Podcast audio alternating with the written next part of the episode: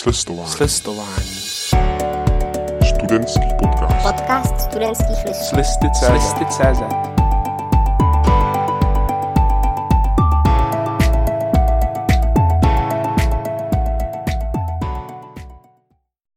Milí posluchači, vítejte u čtvrtého dílu slistování podcastu studentských listů. Tentokrát jsme se tady sešli v o něco komornějším, eh, komornějším složení. Je nás tady celkově pět, jsem tu já, Filip Svoboda, a budu víceméně moderovat následující eh, hodinku. Se mnou je tu šéf-redaktor studentských listů, Šimon Drobner. Ahoj Šimone, jak se máš? Ahoj Filipe, dobře, díky za pozvání. Eh, Dále je tu eh, vedoucí kulturní rubrik, rubriky eh, Juča Šafová. Ahoj. Ahoj Filipe. Vítám i vedoucího politické rubriky Vojtu Petru. Ahoj. A v neposlední řadě je tady Alex Romancov. Ahoj i tobě. Ahoj i tobě.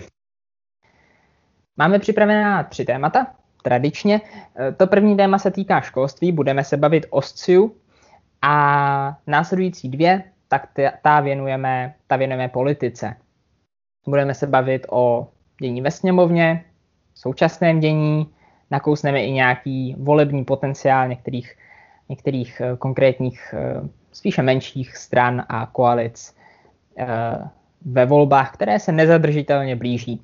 Každopádně už nebudeme zdržovat dlouhosáhlým úvodem a přesuneme se rovnou k prvnímu tématu.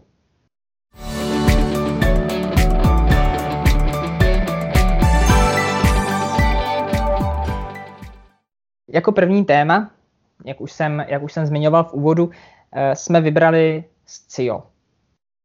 Zkoušky SCIO jsou um, srovnávací zkoušky, které, které využívá spousta vysokých škol a prakticky každý, kdo se na nějakou vysokou školu, kdo se na vysokou školu hlásí, tak se s nimi setká. Psal o nich uh, Michal Prokop v posledním, v posledním měsíci, nedá, nedávno o nich psal. Každopádně toho tady dneska nemáme, to nás ale vůbec nezastaví se o SCIU bavit a pořádně si ho rozebrat. Je tady totiž Jůča, která psala uh, komentář na fungování zkoušek SCIO uh, zhruba před rokem a zároveň, zároveň já se Šimonem jsme si s CIO zkouškami taky prošli. Nevím jak Alex. Alexi, máš za sebou CIO zkoušky už? Už je mám za sebou taky. Tak já bych možná začal rovnou s tebou. Jaká je tvoje zkušenost? Moje zkušenost není zrovna nejpříjemnější. Uh, mě, měl jsem třeba, když jsem vy- vyplňoval první test, tak jsem měl problém, uh, když jsem test dokončil, takže potom mě potom mi, mi psali, mi psali z, ze SCIO mail, že prý neproběhla, neproběhla dobře kontrola, kontrola místnosti, to, to skenování pomocí, pomocí kamery na počítači.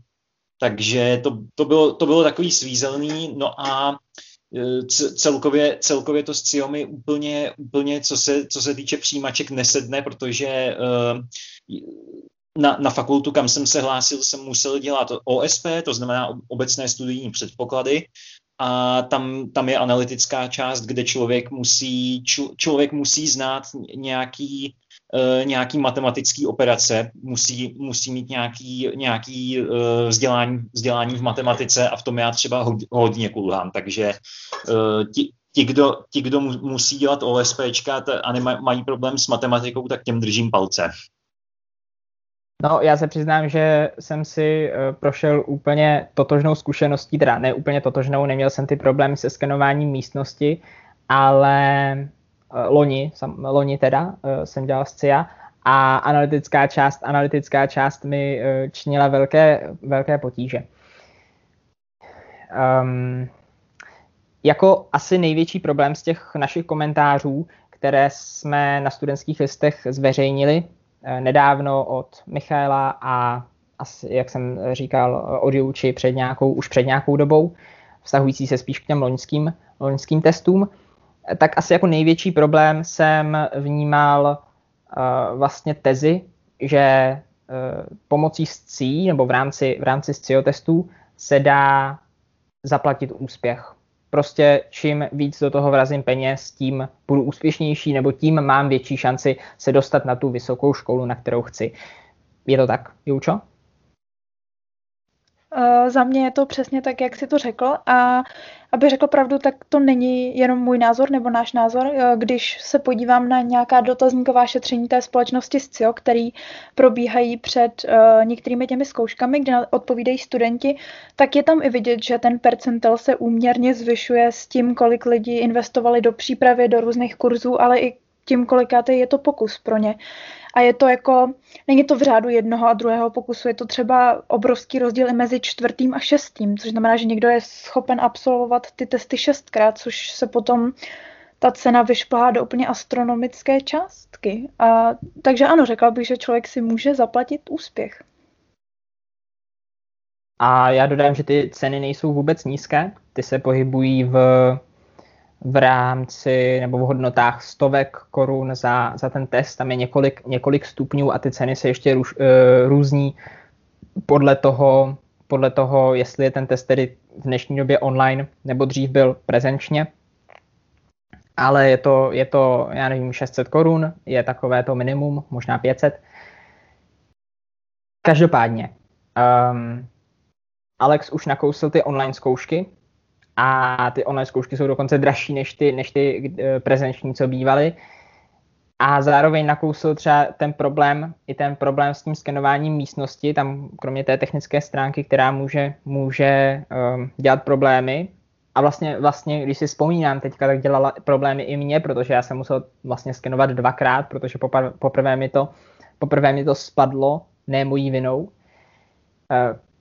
Zeptám se, zeptám se Šimona. Šimone, ty jsi dělal loni ty online testy, dělal si je, vlastně byla to tvoj, tvá jediná, tvůj jediný pokus na angličtinu. Uh, jak to probíhalo? Proběhlo to v pohodě a jak jsi se třeba tvářil na to, že si musíš instalovat um, program, který vlastně ti, uh, který pozoruje všechny běžící aplikace v počítači a, a podobně a vlastně i ten náhled do soukromí, do toho pokoje je vlastně takový docela, docela skloňovaný No, uh, přiznám se, že příjemný to určitě, určitě moc uh, nebylo. Uh, akorát teda, jak jsi říkal, byla to teda moje jediná možnost vlastně, jak se dostat na žurnalistiku na fakultu sociálních věd, takže jsem to bohužel udělat musel. Um, jak si už vlastně, jak si krásně popsal to, že musí člověk si nainstalovat aplikaci, která mu vlastně bude, když to řeknou, šmírovat celý disk, celý ten počítač, všechny soubory. Uh, to je věc, která, která prostě úplně správně není a myslím si, že může být potenciálně rizikem. Jinak ta samotná zkouška, musím, musím říct, že uh, i když jsem se obával, že mi to taky, jak se teďka taky vlastně řekl svoji zkušenost, že mi to taky třeba spadne, nebo že prostě nějakým způsobem to fungovat nebude, tak uh, musím říct, že um, Naštěstí proběhla v pořádku, i ten test jsem, se, jsem vlastně udělal celý bez problémů, bez nějakých záseků nebo výpadků. Tím pádem já mám tu zkušenost v podstatě s tím, s tím, s tím technickým zabezpečením v pořádku, ale hodně mi vadilo to, že musím si instalovat aplikaci, která mi skutečně bude šmírovat ten počítač a doufám, že teda um, Scio v, tomhle tom, uh, možná do, do budoucna, až skončí pandemie, tak se zase vrátí k těm, těm prezenčním zkouškám, kterým přece jenom v tomhle jsou bezpečnější a méně rizikové pro ty uh, uživatele a pro ty studenty. Pojďme se v krátkosti podívat na ty samotné testy. Těch uh, testů je několik. Nejčastěji uh, se dělají OSP, což, je, um, což jsou obecné studijní předpoklady, takový obecný přehled, má to dvě části. Uh, ta první je uh, jazyková, já si teďka nespomínám na ten přesný název, je jazyková, a ta druhá je analytická, taková logicko-matematická, dejme tomu. Uh, potom jsou testy matematika, uh, je tam angličtina, uh, základy společenských věd, ještě něco? Doplňte mě, když tak. Ještě chemie a biologie a ještě nějaký další jazyky určitě existují. Jo, takže je toho docela dost. Eh, každopádně, ty testy jsou stavěné velmi specifickým způsobem. Eh, mám vlastně dvě otázky. První otázka je, jak jsou stavěny a druhá otázka je, proč jsou tak stavěny. A aniž bych chtěl předestírat uh, odpověď, tak, tak naznačím, že, že směřuju k tomu, jestli nejsou stavěny tak, aby člověk musel je opakovat, a nebo jestli nejsou stavěny tak, aby musel člověk navštěvovat třeba ty přípravné kurzy. Uh, tak já si myslím, nebo takhle, já jsem k tomu testu už šla s tím, s čím si myslím, že tam jde docela hodně lidí, že ten první pokus je na vyzkoušení, na to zjistit, jak moc je člověk ve stresu, jak moc stíhá nebo nestíhá, s tím, že ten druhý pokus bude ten oficiální, což mm, samozřejmě není finančně dostupný pro všechny, ale dobře, já jsem tohle možnost naštěstí měla, ale řekla bych, že ten test uh, se nedá zvládnout bez toho, aby se člověk minimálně podíval na to, jak vypadá uh, podle nějakého vzoru na internetu. Uh, Steel má na oficiálních stránkách asi dva nebo tři ty testy zdarma. Myslím si, že minimálně tohle člověk musí absolvovat, aby alespoň trochu tušil, nebo myslím že by musel být absolutně geniální, aby to zvládnul úplně bez přípravy. Ale samozřejmě uh, já jsem teda ten člověk, který z toho byl natolik nervózní, že si pořídil docela dost přípravy a i s tím jsem viděla, že uměrně čím víc to projíždím a čím víc to dělám znova a znova, i ty věci, co už jsem dělala, tak tím se to zlepšuje. Takže ano, řekla bych, že ten test je postavený na tom, aby člověk musel absolvovat nějakou alespoň minimální přípravu na to, aby se v tom nějakým způsobem zorientoval. Já teda předám svoji zkušenost s tím, že jsem absolvoval teda OSPčka, ZSV a angličtinu. Eh, řeknu, že angličtina za mě byla lehká, na to jsem se moc nepřipravoval, takže tam jsem osobně žádný problém nevnímal, ani jsem k tomu vlastně neměl žádný podklady. U toho OSP, jak říkala Jouča, si spíš myslím, že to není ani o tom, co se člověk jakoby naučí v těch učebnicích, ale o tom, že bude vědět, pokud se je koupí, případně pokud se koupí ty uh, jiný kurzy, vlastně, který může absolvovat v rámci toho SCIA, tak uh, bude vědět teda, jaký úlohy na něj čekají, uh, na co se má připravit a byť teda SCIO má nějaký uh, vzorový testy na svých stránkách, tak jich moc není a přece jenom, když si člověk koupí tu učebnici, tak v tomhle tom to pro ně je lepší. U toho ZSV tam vnímám ještě větší problém, protože tam teda se přiznám, že nevím, jestli jsou vzorový testy, asi jsou, ale tam to není tak ani o typech eh, těch úloh, jako spíš o těch znalostech. A já, když jsem si kupoval tu učebnici, která taky stojí pár stovek, eh, docela dost peněz, tak eh, je, je teda jako, je, je, to, je, je, to, je to teda hodně znalostí, je to hodně stránek, je to, je to velká bychle a, a někteří studenti můžou být překvapení třeba, pokud se na své střední škole neučili tolik ze sebe do takových, do tak až velkých podrobností, nebo se v tom za tolik neorientují, tak můžou být pak překvapený, jaký úlohy a, a který vlastně znalosti po nich v těch eh, samotných písemkách chce.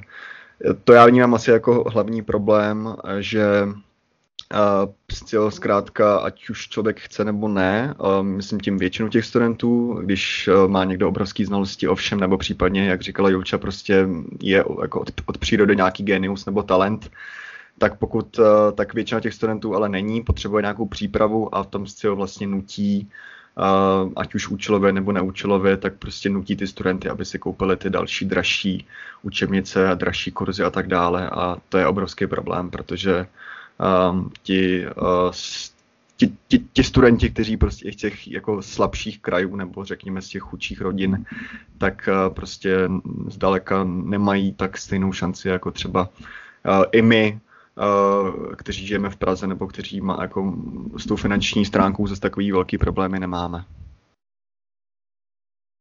Eh, já bych tady ještě navázala na Šimona a řekla bych, jenom protože mi to přijde důležitý zmínit, že SCIO má uh, slevu pro děti z nějakých sociálně znevýhodněných rodin, nebo alespoň jí takhle inzeruje, přičemž teda ta sleva je jednorázová, může se uplatnit jenom na jeden ten test a má na ní nárok jenom dítě, který pochází z rodiny, jejíž rodiče pobírají přídavky na dítě, což znamená, že příjem té rodiny je maximálně 2,7 eh, násobek eh, životního minima, což znamená, že je, že je opravdu na hranici chudoby. Ta sleva existuje, ale asi není úplně pro mnoho těch dětí reálně dostupná. Naznačila si, naznačila si nějakou teda um, snahu, byť, byť uh, ne pro všechny, uh, u, učinit SCIO testy přístupnější. Napadá vás ještě něco, co dělají SEO testy dobře, ať už směrem k, té, mm, k tomu monetizačnímu modelu anebo k tomu samotnému principu toho testování. Je to vlastně mm, principiálně, je na tom něco, spr- něco správně, něco, co třeba bez SCIO testů by nebylo a teď to tady máme a je dobře, že to tu máme?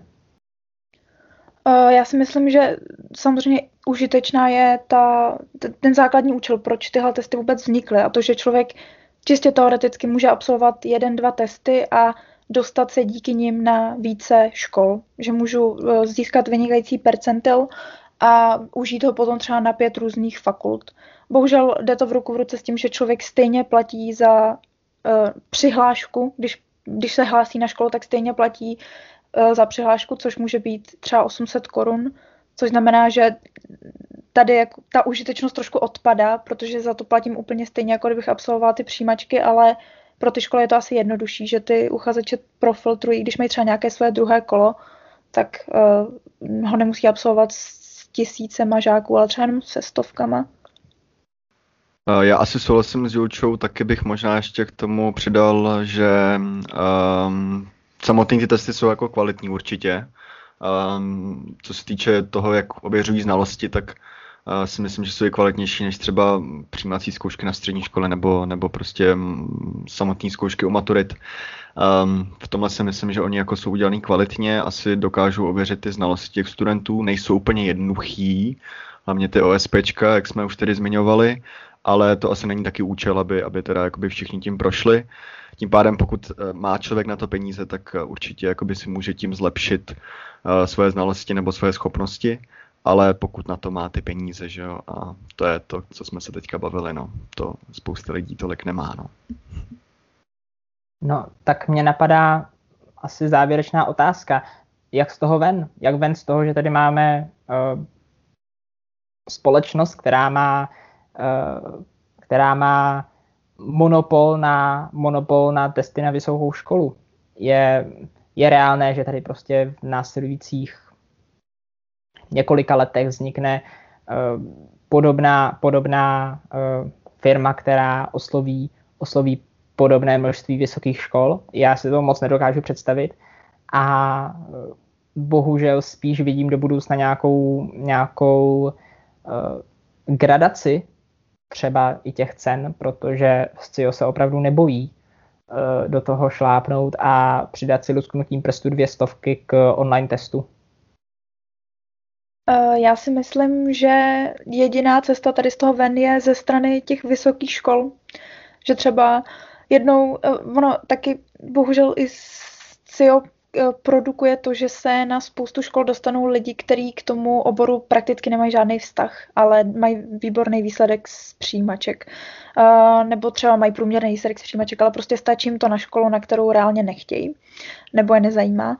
A myslím si, že jediná cesta, jak z toho ven je, pokud se vysoké školy vrátí k nějakému svýmu systému zpátky.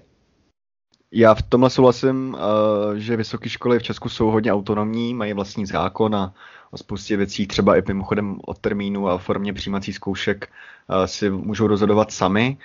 Tím pádem, eh, pokud jim to vyhovovat, pokud jim to vyhovuje, ty, ty SCIO, to, že jim SCIO teda ty zkoušky zajišťuje, tak asi um, nemůžeme od nich čekat nějaký velký změny. I když by to bylo podle mě, jak říkala Julča, jako asi řešení nejlepší. Tím pádem já teda jako nevidím, nemám úplně vhled do toho, kolik, eh, jak moc CIO je komerční společností v tom, že uh, kolik teda vydělává a uh, zda skutečně nemůže třeba ty ceny snížit, nebo, ne, nebo prostě tu, nebo ty různé sleby pro pro sociálně zne, znevýhodněný studenty zlep, ještě zvýšit, navýšit, nějakým pomoct. Ehm, myslím si, že tam to řešení třeba může být, protože samotná ta společnost CIO třeba má vlastně taky, má taky v Česku spoustu SCIO škol, nebo ne spoustu, ale pár těch SCIO škol, což jsou, což jsou jako školy, které jsou velice kvalitní, které se mi líbí, protože přináší do toho trochu zastaralého školského systému něco nového. Jo. Tak si říkám, jestli zase v tomhle, když už teda se jakoby v nějaké oblasti ta společnost chová docela dobře, tak jestli teda nemůže u těch přijímaček prostě udělat něco víc, proto, aby všichni studenti měli alespoň nějakým způsobem uh, stejné podmínky nebo aspoň trochu podobné podmínky a ne tak nerovný, jako to vidíme teďka. teď už eh, skutečně poslední dotaz. Vojto, ty ještě máš, eh, ty ještě máš eh, do vysoké školy nějaký čas, jak se těšíš na SCIA? No, tak uh, sice mám do vysoké školy ještě nějaký čas, ale um, já už určitou zkušenost, řekněme, se SCI mám. Nevím, jak se to úplně dá srovnávat uh, s přijímačkami na vysokou školu. Asi moc ne, ale já jsem nebo naše třída uh, ještě na základce, uh, na základní škole um, se vlastně zúčastnila, řekněme, nějakého národního srovnávání, kde jsme vyplňovali podobné testy ze SCI, právě z češtiny, z matematiky, z angličtiny a z obecných studijních předpokladů. Takže tuhle zkušenost ze SCI mám, ale uh, nevím, nevím, jestli to, nevím, jak se to dá úplně zhodnotit. Každopádně k té tvojí otázce um, na samotnou vysokou se těším, ale nevím, jestli se úplně těším na přijímací zkoušky na vysokou, zvlášť po, řekněme, po téhle debatě. No, kdo by se těšil taky, že jo.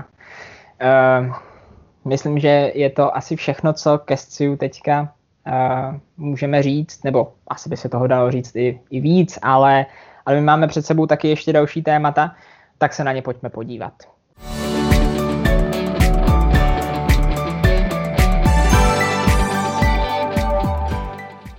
Budeme se bavit o politice. Co se teďka děje, uh, tak uh, je vlastně docela, docela um, zajímavá situace. Zajímavá situace, která naskýtá hned několik možných vyústění. Jako nejpravděpodobnější eh, se jeví to, že se do voleb v české politice vůbec nic nezmění, ale to by nebyla, to by nebyla taková zábava tak se pojďme podívat na to, co se změnit může. Ovšem, uh, přišla informace přímo od uh, Ivana Bartoše, předsedy, předsedy Pirátů, že sněmovna nebude rozpuštěna. To je jedna z variant, která mohla nastat a nenastane, minimálně ne v nejbližší době a pokud se nepředu, tak už není ani prostor do voleb, aby, aby ta situace nastala zeptám se asi, uh, asi Alexe, který o, o tom psal jako jeden uh, z nás, tak uh, zeptám se, proč, proč nebude rozpuštěna sněmovna. Proč Piráti nenašli podporu a stáhnout. Já myslím, že tam jsou úplně, úplně jasné důvody, proč k tomu nedošlo a ten, prim, ten primární je, že pro, podle ústavy je pro rozpuštění sněmovny třeba aby získali minimálně 120 poslanců. Eh, a to, to z logiky věci není možné, protože vládní většinu má hnutí ANO, ČSSD a KSČM. KSČM teď teda, teďka sice vypověděla to toleranci, ale ono je to takové, že jí vypo, vypověděla, ale po, pořád, pořád se nestalo, nestalo nic, co by, eh, co by přesvědčovalo skutečně o tom, že, eh, že, to, že, to není, že to, je to skutečné vypovědění tolerance a nejenom, nejenom takové, takové tiché, no tak my sice, my sice ne, nepodporujeme, ale, ale, nic, ale nic reálně neuděláme pro to, aby, aby se tady situace změnila. Eh, a právě všechny ty, všechny ty vládní strany nemají žádný zájem na tom, aby, aby byly volby předčasné, protože ani pro jednu to nevypadá, že by, že by během voleb nějak výrazně, výrazně posílila. Naopak ten, eh, ten propad tam bude u KSČM a ČSSD jasný a u hnutí, hnutí ano nejspíš taky. Další variantou, která přichází v úvahu a ani není tak, eh, dejme tomu, náročná na hlasy, stačí, stačí 101 eh, hlasů, eh, tak to je nedůvěra vládě. Eh, navíc, navíc to jednání o nedůvěře může iniciovat, stačí, aby iniciovalo 50 podpisů poslaneckých.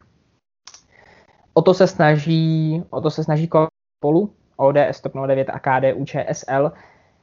Přijde mi to z osobního hlediska mnohem reálnější, Vím, že Piráti a Stan deklarovali, že jim to nepřijde jako úplně, úplně vhodná varianta. Na druhou stranu i současné události kolem, kolem uh, místo předsedy vlády Jana Hamáčka, nemohli by přesvědčit koalici uh, Piráti stan, aby se připojili k uh, snaze koalice spolu o důvěru vlády, navíc po tom, co, po tom, co neuspěli sami s tou svou snahou o rozpuštění sněmovny. Šimone? Já si myslím, že mohli, uh, protože i když Piráti se stan teda uh, říkali nebo chtěli rozpustit sněmovnu, protože to pro ně bylo lepší řešení, než uh, vyslovit vládě nedůvěru, uh, hlavně kvůli tomu, že teda nechtěli, aby vlastně, aby, aby potom mohl zasahovat, nebo aby výrazně stoupla moc prezidentovi Zemanovi, tak si myslím, že prostě, když by se tam hlasovalo, tak, tak prostě oni musí hlasovat pro vyslovení té nedůvěry Myslím si, že to je jakoby jejich povinnost jako opozice a, a myslím si, že to udělají. Byl bych hodně překvapený, když by to neudělali. A to je jedna věc. A druhá věc je ale, že jenom a teďka se možná dopustím trochu komentáře, ale musím říct, že jsem překvapený, že to koalice spolu trochu, trochu trvá s tím, že teda, protože oni o tom, že chtějí vyslovit vládě nedůvěru, tak už mluví nějakých 14 dní minimálně, možná už trochu delší dobu a jsem překvapený, že těch 50 hlasů pořád ještě nesehnali. Oni sami mají 40, s tím, že SPD říkalo, eh, hnutí SPD, eh, Tomie Okamory říkalo, že eh, těch svých asi, svých asi 15 hlasů prostě jim jako může přidat, i když oni úplně nechtějí, ale jako když, když, by, když by Petr Fiala přišel za Tomiem Okamorou s tím, že potřebují jejich hlasy, tak si myslím, že je prostě přidají.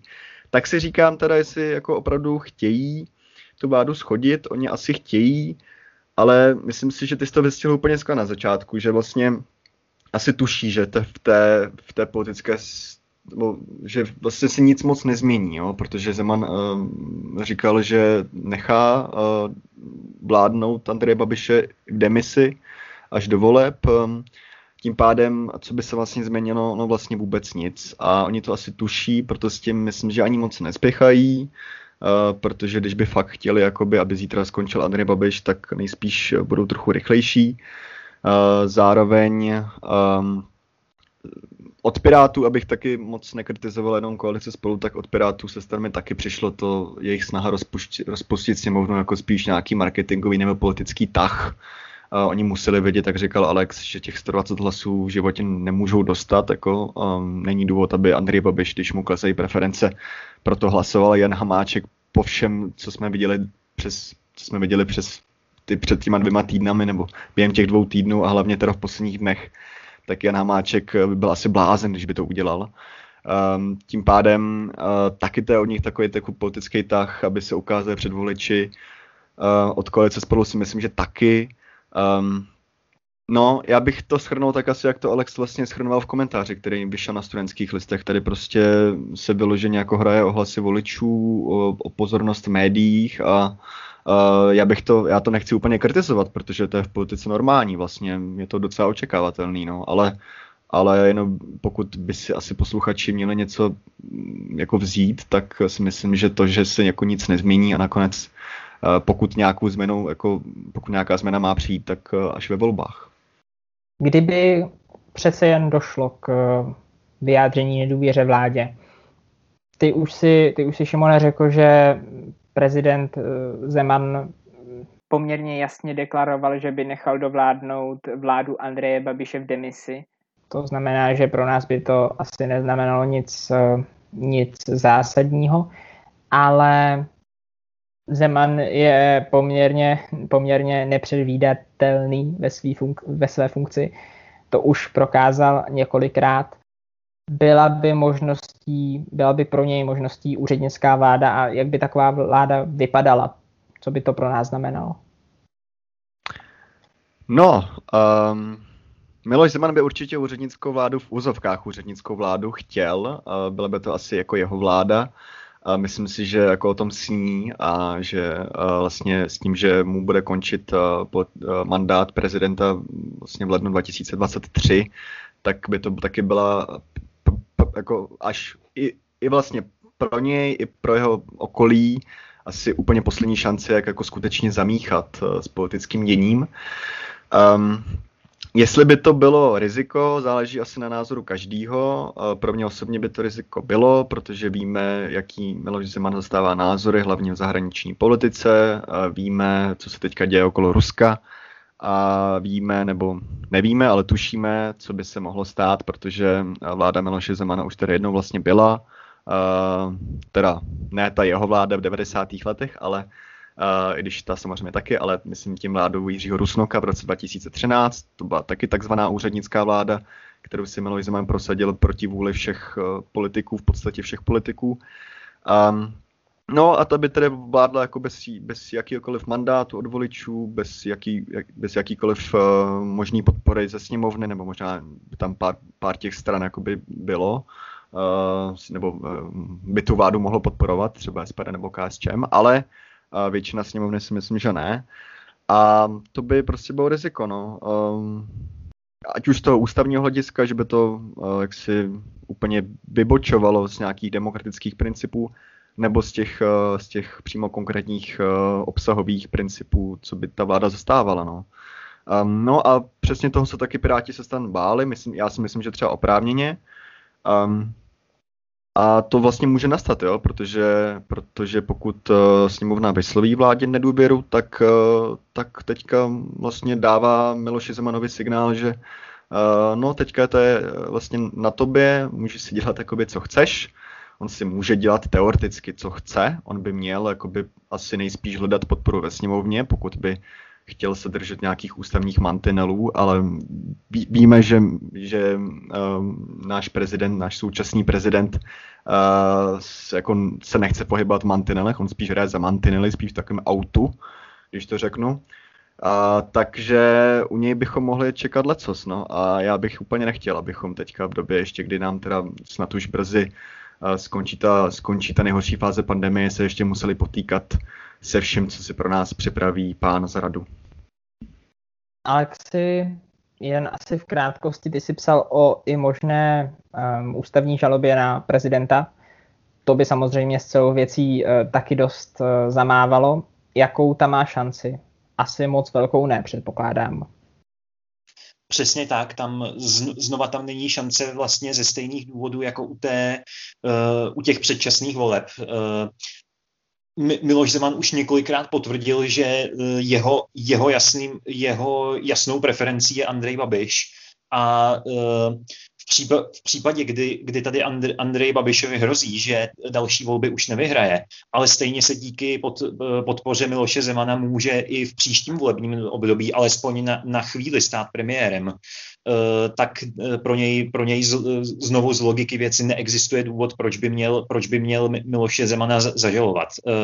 Jediný možný scénář, kdyby se ústavní žaloba na prezidenta mohla povést, je, kdyby koalice Pirátů stan a koalice spolu ve, ve říjnových volbách utržila takový volební výsledek, kdy dohromady budou mít přes, znovu přes 120 poslanců. Pak je, pak je podle ústavy možné, aby, aby pre, pre, žaloba na prezidenta začala. A já jenom doplním, že zatím to tak úplně nevypadá. Poslední průzkumy přisuzují, přisuzují uh, těm dvěma, dvěma koalicím uh, asi 103 mandátů, takže, takže na 120 poslanců to úplně nevypadá. Možná, možná není úplně špatný nápad si trošku, trošku zapredikovat uh, směrem k volbám, Eh, Miloš Zeman se netají tím, že, tím, že si přeje, aby byl dalším nebo pokračujícím premiérem Andrej Babiš. Eh, řekl, že, řekl, že pověří sestavením vlády eh, předsedu nejsilnější strany, nikoli nejsilnější koalice. Takže, takže to samozřejmě nahrává Andrej Babišovi otázka, jestli sami Piráti bez Eh, stanu svým způsobem ne, nepřekonají v počtu mandátů eh, Andreje Babiše. Jak vidíte, jak vidíte tuhle současnou chvíli eh, šanci jednotlivých těch velkých stran do voleb. O těch malých se budeme bavit za chvíli. Teď mě zajímá, asi, asi je ten otázka, otázka by měla znít, kdo si myslíte, že bude premiér. Bude to Ivan Bartoš, bude to, bude to Andrej Babiš, bude to Petr Fiala? Já si myslím, že je docela reálná šance, že uh, zůstane premiérem Andrej Babiš a vysvětlím proč. Uh, jednak kvůli tomu, že uh, naštěstí zrychluje očkování a naštěstí uh, zatím, zatím budeme se držet pěstí, ať tak zůstane, tak ustupuje pandemie.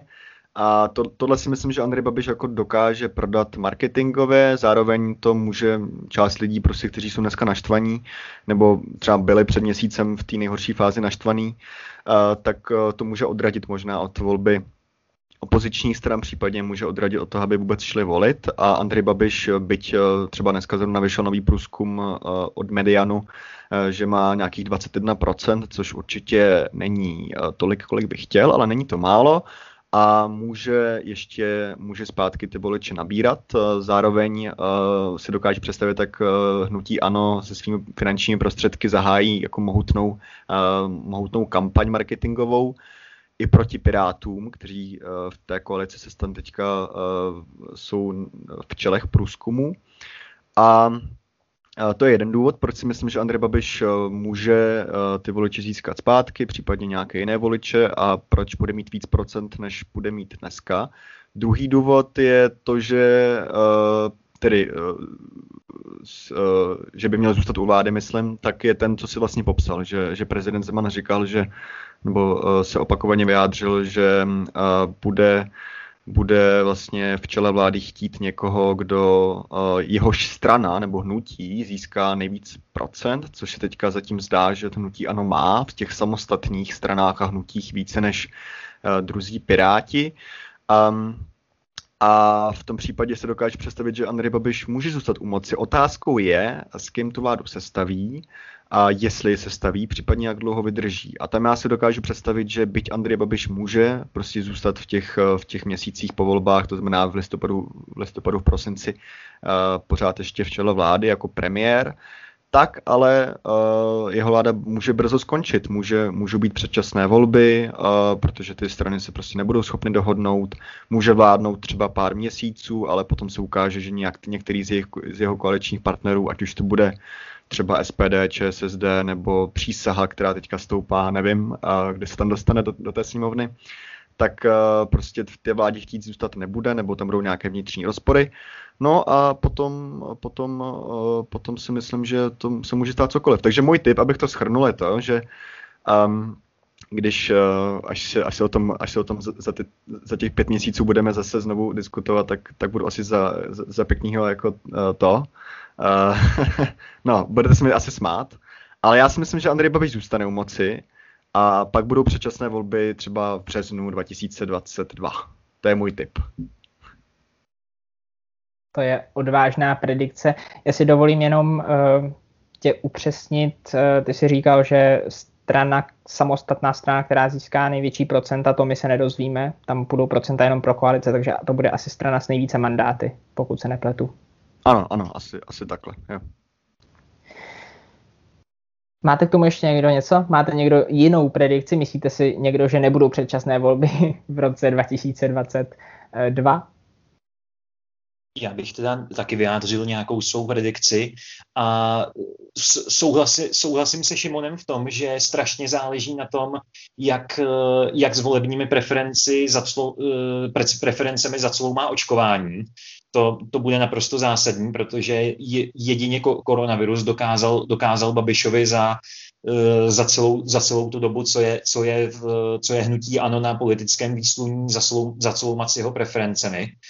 Eh, a můj optimistický předpoklad je, že Andrej, Babiš se právě kvůli podpoře Miloše Zemana znovu, stane premiérem, ale nebude, nebude mít ve sněmovně uh, žádné strany, které by, které by s ním šly do, vlády. Nebude tam dostatečně silný koaliční potenciál a pak bude záviset, záviset na předsedovi poslanecké sněmovny, aby, uh, aby jmenoval, jmenoval premiéra, kterého pověří sestavením, sestavením vlády. A moje, moje taková pesimistická predikce je právě, že se vyplní, se vyplní to, co tady, to, co tady říká Šimon, že očkování bude, bude úspěšné, eh, všichni, všichni zapomenou na ten vládní chaos, který tady Babiš a sociální demokracie te, te, teďka po ten rok před, předváděla. To znamená, že uh, Andrej Babiš možná, možná ne, nezvítězí nutně v těch volbách, ale bude mít mnohem, mnohem vyšší prote, uh, procentuální zisk, než, než teďka průzkumy předpokládají. A další věc, která by to významně mohla ovlivnit, je uh, znovu ČSSD a KSČM, protože my teďka nevíme, jestli se, jestli se dostanou do poslanecké sněmovny. A taky fakt toho, že koalice spolu zatím moc kampaň nezvládá, zatím to nevypadá moc dobře pro ně a mohl by je předběhnout uh, Tomio Okamura.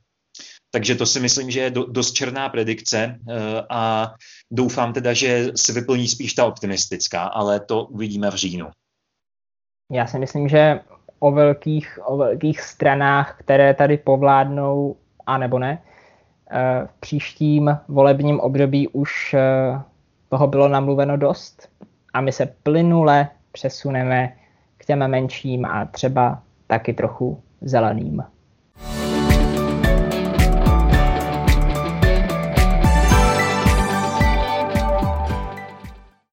Zelení jsou jedna z menších stran, která momentálně podle volebních eh, modelů nedosahuje té pětiprocentní hranice potřebné ke vstupu do sněmovny, ale zároveň chystá koalici, podobně jako třeba Trikolora společně s soukromníky a svobodnými.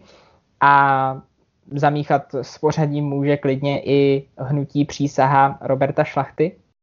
Zeptám se Vojty, který o tom, o tom dost psal. Psal vlastně v pátek, dneska, kdy natáčíme, vyšel i článek o těch, o těch dalších stranách. My se zaměříme tedy hlavně na ty, na ty zelené. Jaká ta koalice zelených bude? Co je vlastně zač. Já ty strany se přiznám, jako vím, že existují, mám nějaký přehled, ale vlastně, vlastně ty další strany moc neznám. Co, co je ta koalice zač? Bude víc levicová, pravicová, to asi těžko, ale liberální nebo, nebo konzervativní, co to bude? Já si myslím, že tu koalici můžeme, řekněme, označit za levicově liberální, která se chystá. Když se na to koukneme, tak je tam, je tam jednak strana zelených tedy, což je, už ji můžeme označit za tradiční stranu, myslím.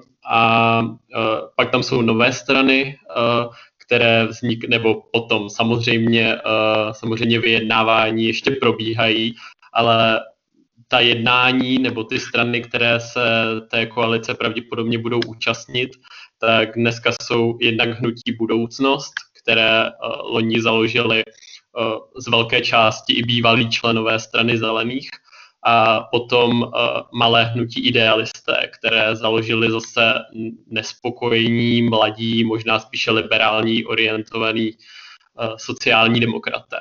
A samozřejmě, a to je důležité, tam jsou i nezávislé osobnosti veřejného života, um, který mají k tomuto levicově liberálnímu, nebo jak říkají, jak, jak mají oni sami marketingový takový název uh, demokratická, ekologická, demokratickému, ekologickému a sociálnímu proudu, tak tam určitě patří třeba například senátorka teda senátorka, pardon, bývalá ombudsmanka a kandidátka na senátorku Anna Šabatová, ale taky několik senátorů, například Petr Orel nebo Přemysl Rabas a řada dalších. Proč v tom projektu nefiguruje strana nebo hnutí levice? Může zatím stát snaha zelených se distancovat od nějakého jejich e, směru, který by mohl být považován až za radikální některými. Nechci to, nechci to uh, na, naznačovat, že to tak je, ale, ale ty názory jsou opravdu striktně levicové, už jak název té, té strany samotné napovídá. Uh, proč nebyli osloveni? Ehm, nebyli osloveni. Oni dokonce nebyli osloveni a dokonce, alespoň podle mých informací, se snažili sami oslovit ty ostatní strany, ale byli odmítnuti. A myslím si, že to je, ehm, že to je proto možná, jak si už trochu načetl, jo. Ta, ta, ta levice strana, která také vznikla loni, se oproti těm třem ostatním ehm, řekněme, ideologicky dost, dost vymezuje, nebo i když veřejně nějakým způsobem ne, tak ten program je opravdu dost odlišný. Jo. Když si vezmeme zelený nebo idealisty, tak to je opravdu, to jsou pro evropské strany, které um, alespoň v tom hlavním proudu uh, odmítají, navíc odmítají vystoupení z NATO. A, um, a levice například uh, by okamžitě vystoupila z NATO a ideálně asi i z Evropské unie. To je jenom pro ukázku, jako na těch mezinárodních organizacích samozřejmě jsou tam i věci, na kterých se shodnou, například, já nevím, na přístupu k exekucím, v té sociální politice, ale myslím si, že ty strany se proti sobě takovým způsobem personálně a jak personálně, tak ideologicky vymezují, že zkrátka idealisté budoucnost a zelení k sobě mají tak přirozeně blízko. Ta levice ta opravdu vznikla z takového radikálně levicového prostředí, které mělo dřív až řekl bych blízko až ke KSČM, což už je opravdu i když nerad takhle škatulkuju, tak už je to opravdu taková radikální levice, ne úplně ta liberální. V pátečním průzkumu Medianu získali zelení 3%. To je vlastně docela dost. Získali vlastně víc než, víc než trikolora a získali víc než přísaha. Mají teda šanci se dostat do sněmovny? Um, tak podle mě, tak samozřejmě um, to taky jsem na to koukal, překvapilo mě to, protože zelení se v poslední době drželi spíš na jednom procentu, případně se v těch průzkumech vůbec neobjevovali. Um, I když si myslím, samozřejmě do voleb se může hodně změnit, je tu, bude tu ještě ta nejostřejší fáze kampaně, ale um, i když průzkum, ten aktuální průzkum zeleným vyjevil 3% podporu, tak uh, osobně si myslím, že eh, na sněmovnu například to spíš nevypadá. Eh, pro, pro nějakou, řekněme, tady tu koalici těch, eh, těch stran malých, levicově liberálních a, těch, a podporovanou těmi nezávislými osobnostmi. Um, a oni, myslím si, že ti předsedové těch stran si to vlastně uvědomují a oni sami říkají, že to je spíš jako dlouhodobější projekt, že to určitě není nic jednorázového pro ty současné sněmovní volby. A um, myslím si, že uh, myslím si na druhou stranu, že ta koalice uh, má šanci, nebo měla by šanci dosáhnout na, uh, na ty státní příspěvky za získané hlasy, kterým potřebuje uh, 1,5%, 1,5% eh, hlasů voličů a potom takhle si tu spolupráci vyzkoušet a pak na tom třeba někdo do budoucna stavět. Protože poslední, posledně, když zelení kandidovali samostatně, tak se jim velmi těsně na ty státní příspěvky eh, dosáhnout nepodařilo. Tak to si myslím, že by se tentokrát povést mohlo. Komu, a to je otázka asi na kohokoliv, na kohokoliv z vás, eh, komu můžou zelení nejvíc uškodit. Protože e, vlastně u všech těch malých stran já to vnímám tak, že e, jejich největší role v následujících volbách bude, komu seberou hlasy.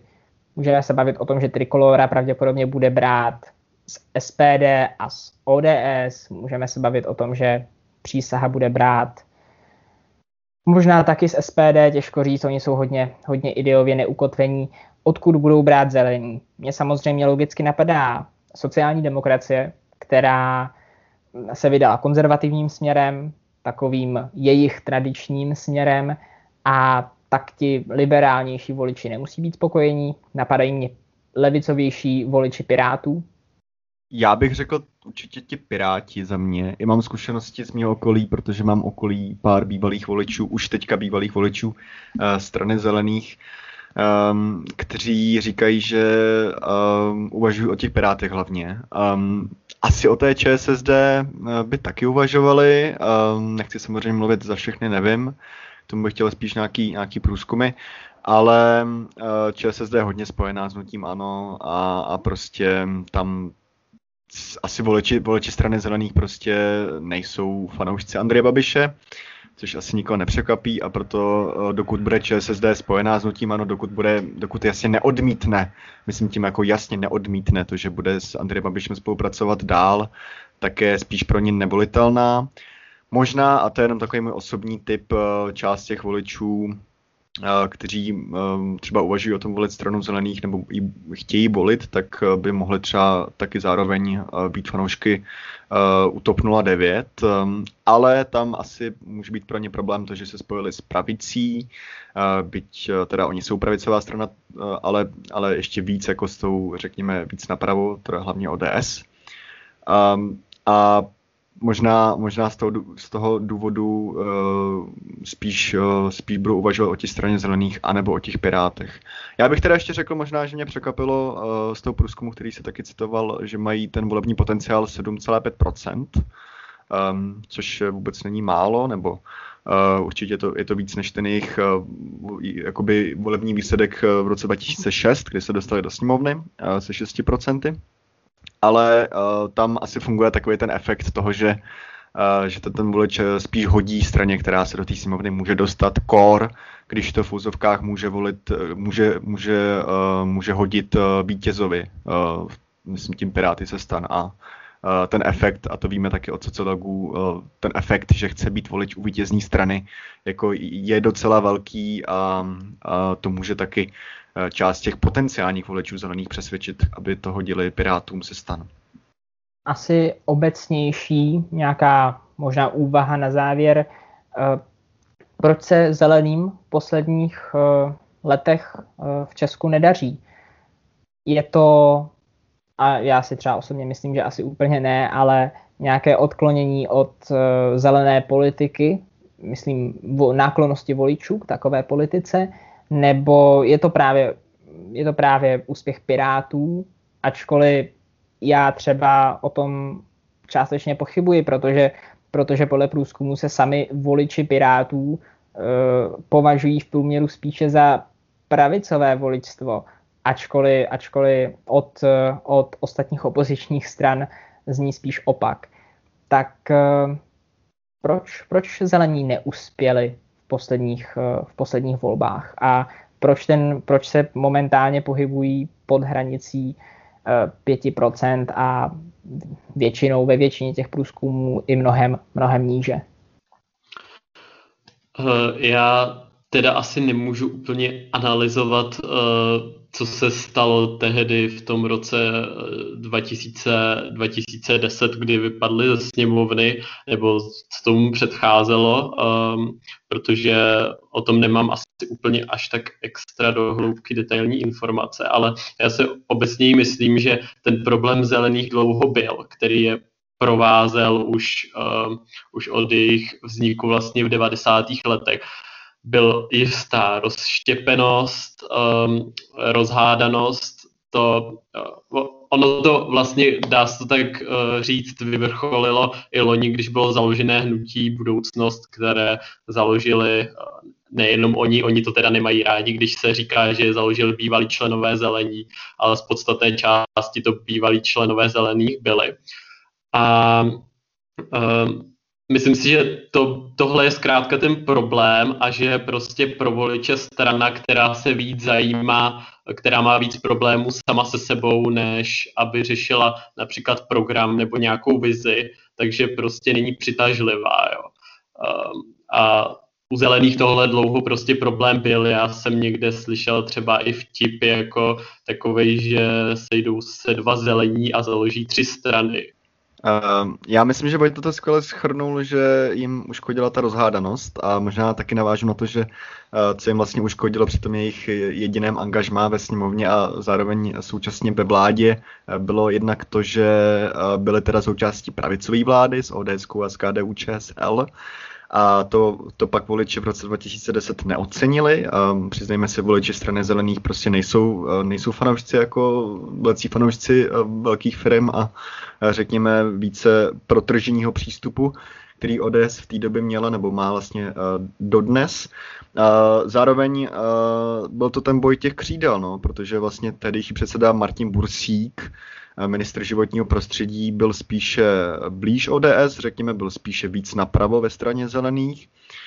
tu stranu přivedl do sněmovny, ale potom, jak už jsem říkal, tak uh, řekněme, prostě to většina voličů neocenila, že, že si prostě museli, podí- no, že jejich strana se podílela, nebo tu strana, kterou, kterou volili, se podílela na pravicové vládě. No. A od té doby taky to je trochu asi, jak Vojta tady schrnoval, že tam jako je nějaký vnitřní boj.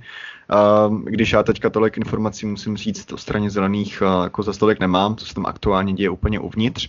Já bych možná ještě řekl, a snad budu trochu stručný, že si myslím, že ten jejich úspěch je taky hlavně jakoby zapříčiněn tím, že zelená politika není v Česku takový téma. Jako jasně mluví se o tom, um, Uh, jako hlavně u těch, u těch mladších lidí. Uh, u nás, u naší generace víme, že tady byly různé stávky za klima, um, jako, který, kterých se účastnilo docela dost lidí, ale prostě jako na té celostátní úrovni to zase takový téma podle mě není, já to tak moc nevnímám. Navíc Andrej, Andrej Babiš to jako dokáže jako je prezentovat, že je, že se snaží jako starat o to životní prostředí. Uh, víme, co dělá ve skutečnosti, víme, že to hodně kritizuje, ale něco se snaží a myslím si, že ty starší voliči třeba můžou mít pocit, že to není až tak špatný, že na tom nejsme až tak špatně. A možná, možná z toho důvodu ty apely strany zelených, eh, to, že musíme něco dělat s tím klimatem, prostě nefungují. No. Ale já bych teda eh, možná s tebou, Filipe, v tom nesouhlasil, eh, že si myslím, že ti Piráti jako mají velký vliv. A že, že spoustu těch potenciálních voličů prostě přelákali. Tak jo, jestli, jestli ještě někdo nemáte něco, nějaký poznatek, podotek ke straně zelených, k uh, jejich šancím, šancím na, dejme tomu, volební úspěch, tak uh, se můžeme přesunout do poslední části, kde celý podcast uzavřeme.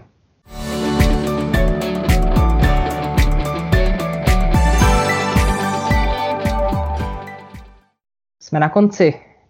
Máme za sebou hodinku výživného povídání o z velké části hlavně, hlavně politických tématech, a, ale na začátku jsme samozřejmě probrali i, i, uh, i to školství, protože jsme studentské listy a studenty školství zajímat prostě musí. Tak či tak už uh, není čas na další, další uh, rozsáhlé povídání. Teď už, teď už je na řadě pouze, pouze rozloučení. Já se tedy loučím s posluchači. Děkuji, že jste to s námi, že jste to s námi vydrželi a děkujeme za vaši, za vaši přízeň. A loučím se i s vámi, s redaktory studentských listů a hosty dnešního slistování. Mějte se hezky a uslyšíme se zase za měsíc. Ahoj. Ahoj. Ahoj. Ahoj. Ahoj.